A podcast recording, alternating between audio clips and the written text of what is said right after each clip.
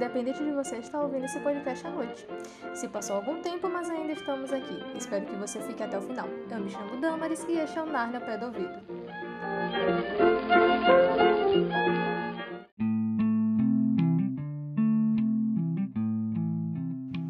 Eu sei o que você deve estar pensando. Ai meu Deus, Dami, como você adivinhou? Isso é muito eu. E bom, mesmo que não seja esse seu pensamento ao ler o título, eu preciso que você siga o roteiro que escrevi somente pra mim. Então agora eu explico essa sua dúvida, ouvinte. É assim comigo também.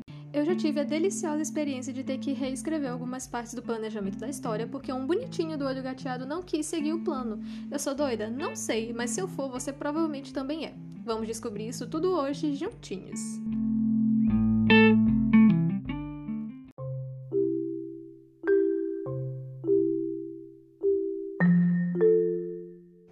Porque isso acontece? Talvez porque exista uma ligação espiritual, quântica, metaverso, que conecta o escritor aos elementos presentes em sua obra. É isso. Então essa ligação, ela existindo ou não, ela conecta o escritor com os personagens também. No episódio passado, eu falei que esse tipo de coisa costuma acontecer quando você conhece o seu personagem muito bem. Quando ele é criado para um propósito e tem seu papel, mesmo que secundário, bem definido na trama. Ou seja, a não ser que seu conhecimento sobre aquele carinha seja no nível de profundidade de uma piscina infantil de mil litros, isso não vai acontecer. É preciso conhecer o seu personagem muito bem para que ele, de algum jeito, consiga interferir no, no desenvolvimento da história. Porque isso é uma consequência de um personagem principal bem trabalhado e planejado. Se a sua intenção é que os leitores se interessem e se identifiquem com ele, isso é uma coisa que precisa ser feita. Agora, se você não entende de que modo isso acontece e o que precisa ser feito para criar esse laço com seus personagens principais, eu te explico. Uma coisa que qualquer pessoa que já está envolvida nesse meio, para quem você for perguntar como desenvolver características de personagem, a pessoa vai mandar você criar uma ficha desse personagem. O que é uma ficha? É como se fosse uma certidão de nascimento literária. É basicamente isso. Lá você vai colocar o nome, a idade, um breve resumo da história, apelidos, coisas breves, informações básicas do seu personagem. Mas a ficha ela não deve se resumir somente a esse tipo de informação. É preciso usar ela para desenvolver personalidade, gostos, desgostos, é aquela coisa, né? Você vai encontrar elas e na maioria das vezes vai ter defeitos, qualidades, coisa de praxe. Mas é importante também que você se atente a falar dos gostos e desgostos do seu personagem, do que, é que ele gosta, do que, é que ele não gosta, as manias dele, a cor preferida, comida preferida, esse apelido, como foi que ele ganhou esse apelido, quem foi que deu para ele. Tem algum significado? Tem algum motivo? Uh, informações sobre a família? Tem pais? Não tem? É órfão? Como é que é a história dele como órfão? Tem alguma outra pessoa que tomou de conta dele? Foi abandonado? Se tem família, quantas pessoas? Ele tem relação boa com algum membro dessa família? Não tem? Por quê? Sabe? Ele trabalha, ele tem um emprego, com o que, que ele trabalha? Ele gosta desse emprego? Esse tipo de coisa. Ah, ele tá trabalhando nesse emprego porque ah, ele tem que trabalhar nele, mas não era isso que ele queria pra vida dele. Um, relações, ele tem amigos? Tem melhores amigos? Quantos? Como é que é a relação com esses amigos? Ele tem um amor? Como é que é esse amor? Como ele demonstra esse amor? Qual é a linguagem do amor dele? É toque, é demonstrações de afeto, é dando presentes, é fazendo serviços para a pessoa? Como é que é isso?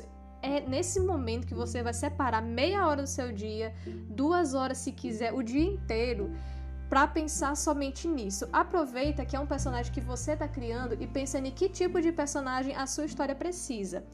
De novo, quando a gente fala de profundidade de personagem, aquele personagem precisa ter um propósito para estar aparecendo na sua história. Tudo na sua história vai ter um, tem que ter um motivo para estar lá. Você não pode criar um diálogo do nada e esse diálogo não acrescenta nenhuma coisa na história. Ela não hum, deixa a gente conhecer os trejeitos dos personagens. Não. É um diálogo, oi, oi, bom dia, bom dia, como tá? Tudo bem? E eles seguem andando pela estrada. Para que serviu esse diálogo? Para nada. Então, até mesmo nisso, você precisa ter um motivo para estar tá colocando. Por que que esse personagem tem determinado trauma? Em que momento isso vai ser trazido de novo na história? Sabe? Esse tipo de coisa você precisa pensar muito bem. Então é nesse momento do planejamento, antes de você sentar para começar a escrever, você precisa planejar muito bem. Não necessariamente minuciosamente, mas ter uma ideia geral, uma ideia com um pouquinho maior de lupa, você precisa ter. Vamos fazer uma analogia bem aqui. Levando em consideração a porcentagem da lupa, de qualquer documento, a gente tem cinquenta por cento, setenta e cinco por cento e cem por cento. Você precisa ter pelo menos esses três níveis de porcentagem na lupa da sua história. Você precisa ter uma visão geral de cem por cento, uma visão um pouquinho mais minuciosa de setenta e cinco por cento e uma um pouquinho mais minuciosa de cinquenta por cento. Você não precisa ir até dez por cento, porque aí nesse caso você, você já vai estar escrevendo a história. Não precisa ter todo esse trabalho. Mas essas três porcentagens de minuciosidade é o suficiente para você ter uma ideia do começo, meio e fim e do que pode acontecer mais ou menos em cada capítulo, em cada arco da história, cada acontecimento principal. E dentro disso você precisa saber o motivo para aquele personagem ter determinada característica. Ele é um personagem ansioso? Por que a história precisa de um personagem ansioso? Um protagonista, vamos colocar assim, um personagem principal. Por quê? O que causou essa ansiedade, se você sentir necessidade de explicar. Então, esse tipo de coisa, a história, ela obviamente vai ser contada por você, mas o personagem principal, ele também conta a história, através das atitudes dele, através das escolhas deles e do motivo para aquelas escolhas estarem acontecendo. Essas escolhas vão ser tomadas, inclusive com base na moral desse personagem, no que ele considera certo e no que ele considera importante. Isso é uma coisa também que é interessante vocês pensarem quando estiverem focando nos personagens de vocês. Vamos é, desenvolver, vamos desenvolver, vamos planejar. Pense nisso, na moralidade do seu personagem. O que ele acredita? Ele tem religião? Não tem? Por quê? Tudo. Você precisa justificar tudo. Tudo. O que você pensar em criar, por quê? Ah, o meu personagem gosta muito de usar jaqueta de couro, bota e calça colada, calça jeans de, co- de coisa escura, de cor escura. Por quê? Entendeu? A gente, nós como pessoas, não temos esse tipo de característica ao acaso. Sempre vem de algum lugar. Ah, porque eu vi na televisão, porque eu vi na revista. Ah, porque tal pessoa se veste bem e eu gosto do jeito que ela se veste. Quero me vestir desse jeito também. Ah, porque minha mãe se veste desse jeito, eu acho bonito. Não interessa. Sempre vem de algum lugar. A gente nunca tira do nada. Então, por que seu personagem vai ter tal característica do nada? Tem que ter uma justificativa, nem que seja um trauma que, que ele sofreu com dez anos de idade, tem que estar tá lá, tem que ter um motivo para estar tá lá. Essas são algumas informações que é importante você pensar sobre, porque mesmo que no fim essas coisas não apareçam na história, porque afinal, né, nem sempre é necessário que os leitores saibam quanto seu personagem principal calça, mas essas coisas vão te ajudar a entender como ele agiria em determinada situação da trama. Os tiques nervosos dele, se é uma pessoa temperamental ou passiva, tudo isso são coisas que vão facilitar seu entendimento dos sentimentos dele. E aí você não vai precisar ficar matutando cabeça para resolver algum impasse da história. Ah, meu Deus, eu estou presa nesse capítulo bem aqui porque eu não sei como é que, como é que eu faço para passar. Na maioria das vezes, não é que você não sabe como é que escreve essa cena. É porque você não sabe como esse personagem realmente reagiria. Você tem que pensar no seu personagem como uma pessoa de fato. Como alguém com emoções, com traumas, com passado, com seus próprios gostos e seu próprio jeito de reagir. Em, principalmente situações de crise, a ponto dele ficar cafungando no teu cangote pra dizer, meu parceiro, não é assim que eu vou fazer, não vou fazer desse jeito, você vai matutar aí o quanto quiser, não é assim que eu vou agir. Você vai colocar um personagem ansioso pra reagir a, sei lá, um assalto, a, enfrentando o assaltante. Isso não vai fazer sentido com a personalidade do personagem. Se desde o início, você precisa ser coerente. Se desde o início da história você descreveu o personagem como uma pessoa ansiosa, tanto faz o nível da ansiedade. E coloca ele numa situação de perigo, onde a reação dele é agir como nossa, um herói que nunca teve medo nenhum. Porque uma coisa é você, no meio da adrenalina, ainda se enfrentar, digamos, o assaltante. Mas ainda com aquele medo e com, basicamente, o cu na mão. Mas é preciso ser coerente. Mesmo que ele vá enfrentar o assaltante, precisa ser coerente com a personalidade dele. De pessoa ansiosa, de pessoa insegura. Ou então, se não, ah, ele é uma pessoa muito corajosa, mas é levemente, não sei, temeroso com a opinião dos outros. Numa situação onde pessoas estão falando mal dele, como é que ele reagiria? Entendeu? Ah, Dami, mas eu não sei por onde começar. Eu pesquiso no Pinterest e as fichas que tem são só dez itens e não tem toda essa parte que você falou. Pois, meu parceiro, eu vou te ajudar agora. Você não precisa ir muito longe. Ah, eu vou escrever aqui todo um negócio, passar uma semana inteira da minha vida só para resolver essa questão. Não precisa ir longe, vou lhe ajudar agora, eu vou lhe dar todas as ferramentas necessárias para resolver este seu grande impasse, pequeno ouvinte. Escute. É... Sites de personalidade, basicamente. Você pode responder aquele questionário é, de, de personalidade I N T P como se fosse seu personagem principal. Isso é uma coisa para se fazer também. É, no final, dependendo da personalidade que, que der, você já vai ter uma boa base.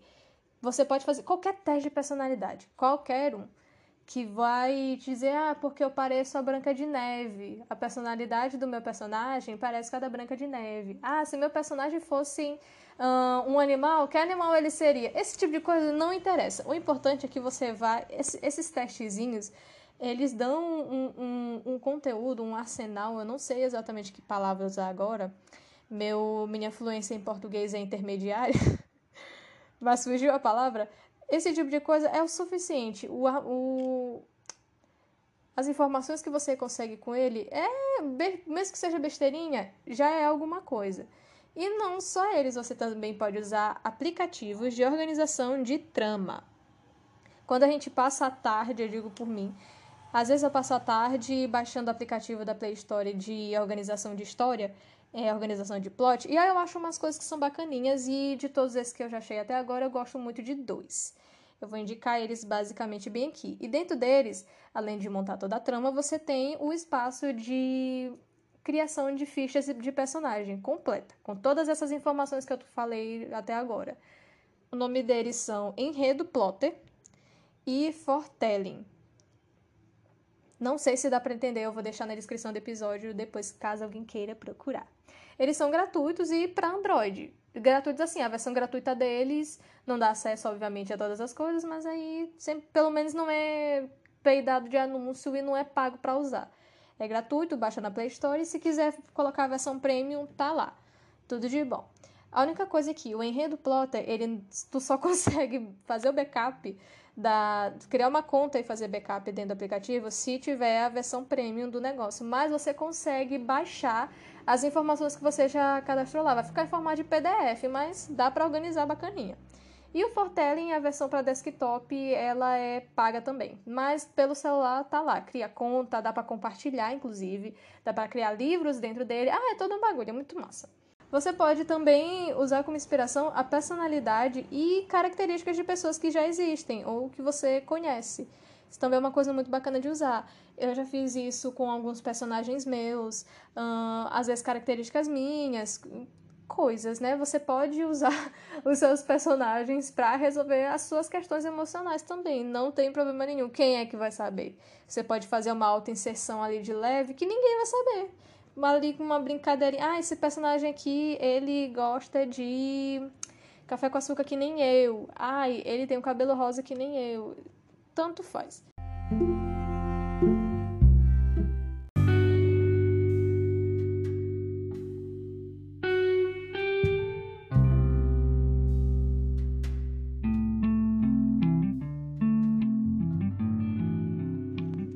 Como resolver?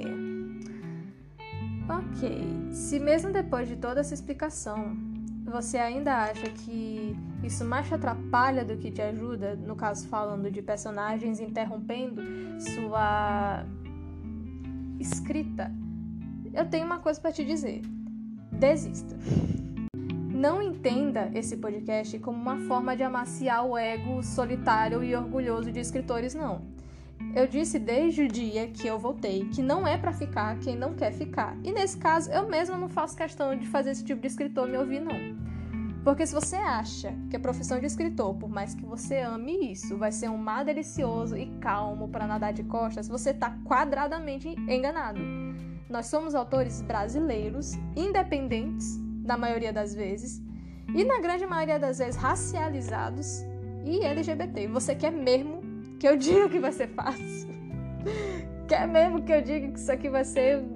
tudo delicinha, em um mês você consegue escrever seu livro, todo dia você vai conseguir escrever quinhentas mil palavras, vai ser muito fácil, vai ser incrível, você vai amar todo o processo de escrita, você vai amar planejar, vai amar escrever, vai amar revisar, vai amar mandar para leitura acessível e pagar quinhentos reais numa capa. Não, não, não vai. Todo esse processo é caro. Tanto faz. Se você considera seu tempo uma coisa preciosa, é cara. Levar um ano para escrever um livro é muito caro. Se você considera dinheiro de fato uma coisa muito preciosa, vai ser caro. A não ser que você seja muito peidado e consiga fazer tudo sozinho. Mas na maioria das vezes, leitura sensível você vai ter que pagar alguém. Revisão você vai ter que pagar. Fazer capa, fazer diagramação, fazer tráfego pago, porque na maioria das vezes você vai ter que divulgar tudo sozinho. Então, meu querido, se você acha que a parte... que ai, ai, depois de tudo isso aqui que eu falei, que a parte mais chata disso, ah, eu não quero isso pra minha vida, que... Não, não, não, desista então. Desista de ser escritor. Não vai ter como facilitar a vida pra você. Não mesmo. Tô falando meio irritada, mas é porque isso de fato me irrita. Eu tô falando isso por quê? Pra você não ser incomodado com o personagem perturbando o seu cangote, que ele não faria um caça-palavras daquele jeito, é só você fazer o exato oposto do que eu expliquei antes. Ou seja, não planejar nem conhecer o seu personagem e, consequentemente, escrever mal. A falta de planejamento de qualquer parte da história vai te gerar incongruências, furos no roteiro, é, pontas soltas e acontecimentos sem explicação. E essas são características de histórias ruins, mal trabalhadas e, honestamente, desperdício da sua própria capacidade como escritor, porque, com certeza, você teria a capacidade de fazer algo mil vezes melhor. Então, como eu falei, acabei de despirocar. Não é porque, aparentemente, escrever é uma coisa fácil, é só sentar a bunda numa cadeira e passar uma tarde escrevendo, aparentemente, que, de fato, é assim. Todo mundo sabe que não é. Já estamos praticamente no terceiro episódio desde que voltamos aqui. E já deu pra perceber que não é assim, vai lá. Se fosse assim, vai lá... Se fosse assim, vai lá escrever um livro de merda e conseguir fazer sucesso, a gente era estadunidense. Não somos estadunidenses. Somos brasileiros. E o mercado literário aqui agora que tá começando a crescer. Veio escritor novo pra caramba nos últimos quatro anos, mas ainda é muito pouco comparada à quantidade de escritores no mercado literário lá de fora. Tanto faz, eu digo estadunidense porque é o que a gente tem mais perto daqui. Mas o mercado literário europeu, por exemplo, também tem gente pra caramba que tem, escreve livro de merda e consegue fazer sucesso, principalmente aqui, com leitores daqui amando qualquer merreca que a galera traz de lá pra cá, porque é gringo, porque é diferente, porque é internacional. Enquanto que, em compensação, tem muita gente que escreve mil vezes melhor qualquer, qualquer coisa que tu botar na mão de um brasileiro pra ele botar, estudar em cima e escrever qualquer coisa em cima disso vai ser incrível. E o, a qualidade do conteúdo lá de fora, fantasia, gente, as fantasias nacionais são uma coisa tão incrível que deixa as fantasias internacionais no chinelo, no chinelo. Porque criar alguma coisa, qualquer coisa, exige estudo, muito estudo. Porque de acho, se você achou, acharia que escrever seria diferente. Você, ouvinte que é autor, vai estar literalmente lidando com mundos diferentes, pessoas reais, aqui entre aspas, é porque por áudio não dá pra prestar atenção nisso, mas tem aspas nos reais, dentro da sua história. E com pessoas de verdade que vão ler. Como eu disse no episódio passado, você tem essa responsabilidade, essa é a sua sina. Desde o momento que você decidiu que escrever seria, seria uma necessidade urgente uma necessidade sua de explicação para o mundo, simplesmente lide com isso. Você escolheu escrever. Você decidiu que escrever seria a sua profissão. Mesmo que secundária, terciária, tanto faz. Você decidiu levar a sério escrever. É sua responsabilidade se dedicar ao máximo para criar alguma coisa boa.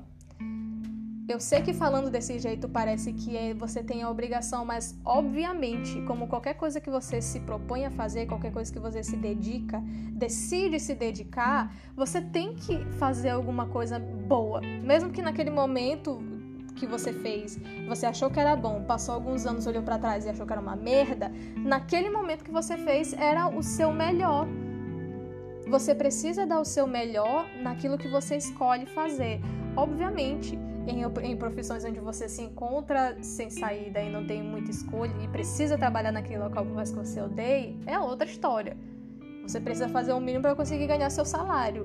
Mas no caso de você escolher, escolher contar histórias, você tem que no mínimo se dedicar pra caramba para conseguir fazer alguma coisa que preste.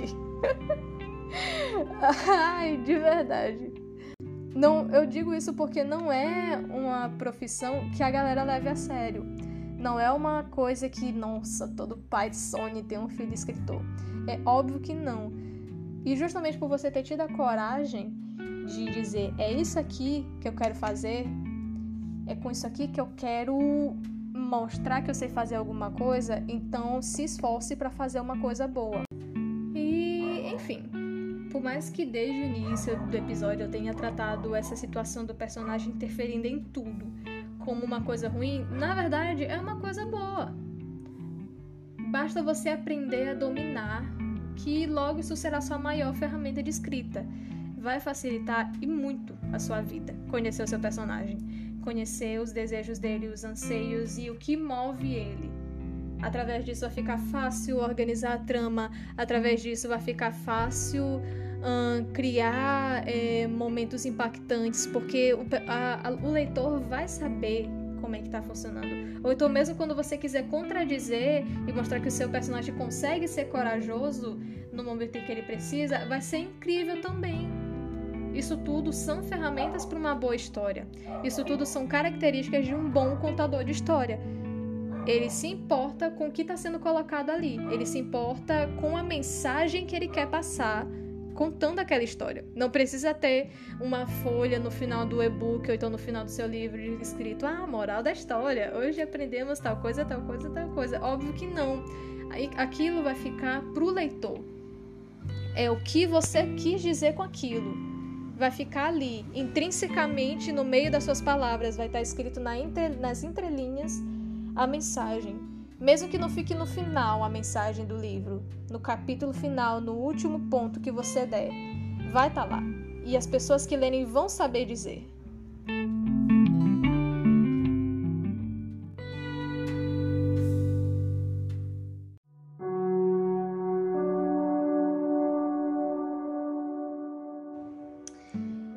No site do NaNoWriMo existe uma seção de palestras chamada Pip Talks, onde escritores bem-sucedidos que passaram pelo site escrevem cartas de encorajamento aos escritores atuais.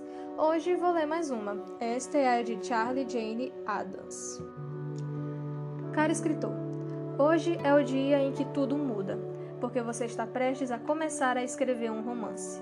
Você tem uma história que precisa ser contada e só você pode contá-la. Você pode encontrar-se enfrentando ogros e tigres e outras coisas que fazem horror.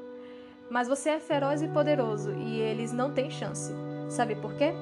Porque você é um romancista, mesmo que esteja apenas colocando suas primeiras palavras. No momento em que você teve uma ideia para um romance, no momento em que o mundo começou a tomar forma em sua mente, você se tornou um de nós. Seu trabalho agora não é um manuscrito que uma editora queira vender em barracas de limonada em todo o país. Isso vem mais tarde, uma vez que você tenha feito uma tonelada de revisão e repensamento. Por enquanto, sua tarefa é criar o primeiro rascunho, ou em outras palavras, fazer uma bagunça gloriosa, bonita e de tirar o fôlego. Meus primeiros rascunhos, sem exceção, sempre foram confusos e eu tentei me sentir o máximo, me divertir o máximo possível no processo. Meu segredo para terminar um primeiro rascunho? Não ficar muito obcecado com o produto acabado ou ficar intimidado pela ideia de criar uma coisa que terá uma espinha dorsal. Eu como a sobremesa primeiro. Tipo, se há uma cena que eu estou morrendo de vontade de escrever, eu vou escrevê-la agora e depois tentar escrever as coisas que levam a ela mais tarde. Eu como doces no jantar, tanto quanto eu posso. Eu mudo de ideia sobre coisas importantes, como eu vou decidir que os personagens deveriam ter ido para a esquerda em vez de para a direita, e em vez de voltar e mudá-lo, eu vou apenas fingir que é o que sempre aconteceu. Vou banir personagens sem piedade. No meu primeiro romance, percebi que meu chamado protagonista era maçante, e enquanto isso, um personagem coadjuvante estava fazendo coisas fascinantes no fundo. Então joguei fora o primeiro e, provi- e promovi o segundo. Faço o que posso para ficar curioso com os personagens e o mundo. Isso pode significar criar mistérios para que eu mesma possa desembaraçar, ou configurar problemas que eu não descobri como resolver, ou encontrar maneiras de fazer meus personagens me surpreenderem. Apenas lembre-se, você já é um romancista, o que significa que essa coisa em sua cabeça é um romance esperando para acontecer. A única pessoa que você tem que entregar agora é você. Há um romance dentro de você. Outros mundos e muitos romances, eu espero. E eu sinto pena de qualquer besta que entre em seu caminho.